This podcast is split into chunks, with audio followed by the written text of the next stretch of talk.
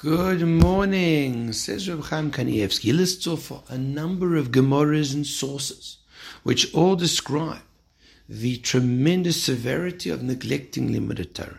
And then he says like this, For Amru, and they say in the Gemara Megillah, Godel Talmud Torah, great is learning Torah me'akrovas timidim, from the continual sacrifice. There was a sacrifice that was offered every single day, morning and afternoon.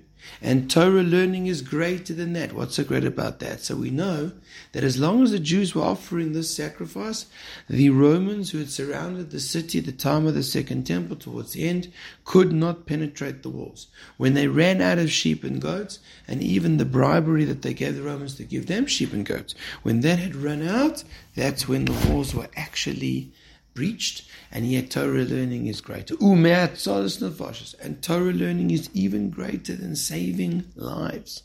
Right? Why is that? Because Torah learning itself saves lives. When you learn Torah, that itself creates an energy and protection for Klal And it's greater than the building of the temple. And you know why that is? Because the Shulchan Aruch tells us that when Mashiach comes, and there's going to be a big call, everyone's going to come build the Beis HaMikdash you should know that the children are exempt who are learning in Torah in school. Right? They're learning Torah in school. That's greater.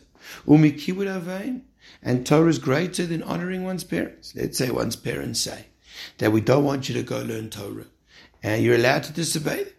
Va'omru, and they say the following at the end of Gemara Yuma. Ezu chilul Hashem, she'ein mechaper What is a desecration of God's name that only the end of one's life can atone for?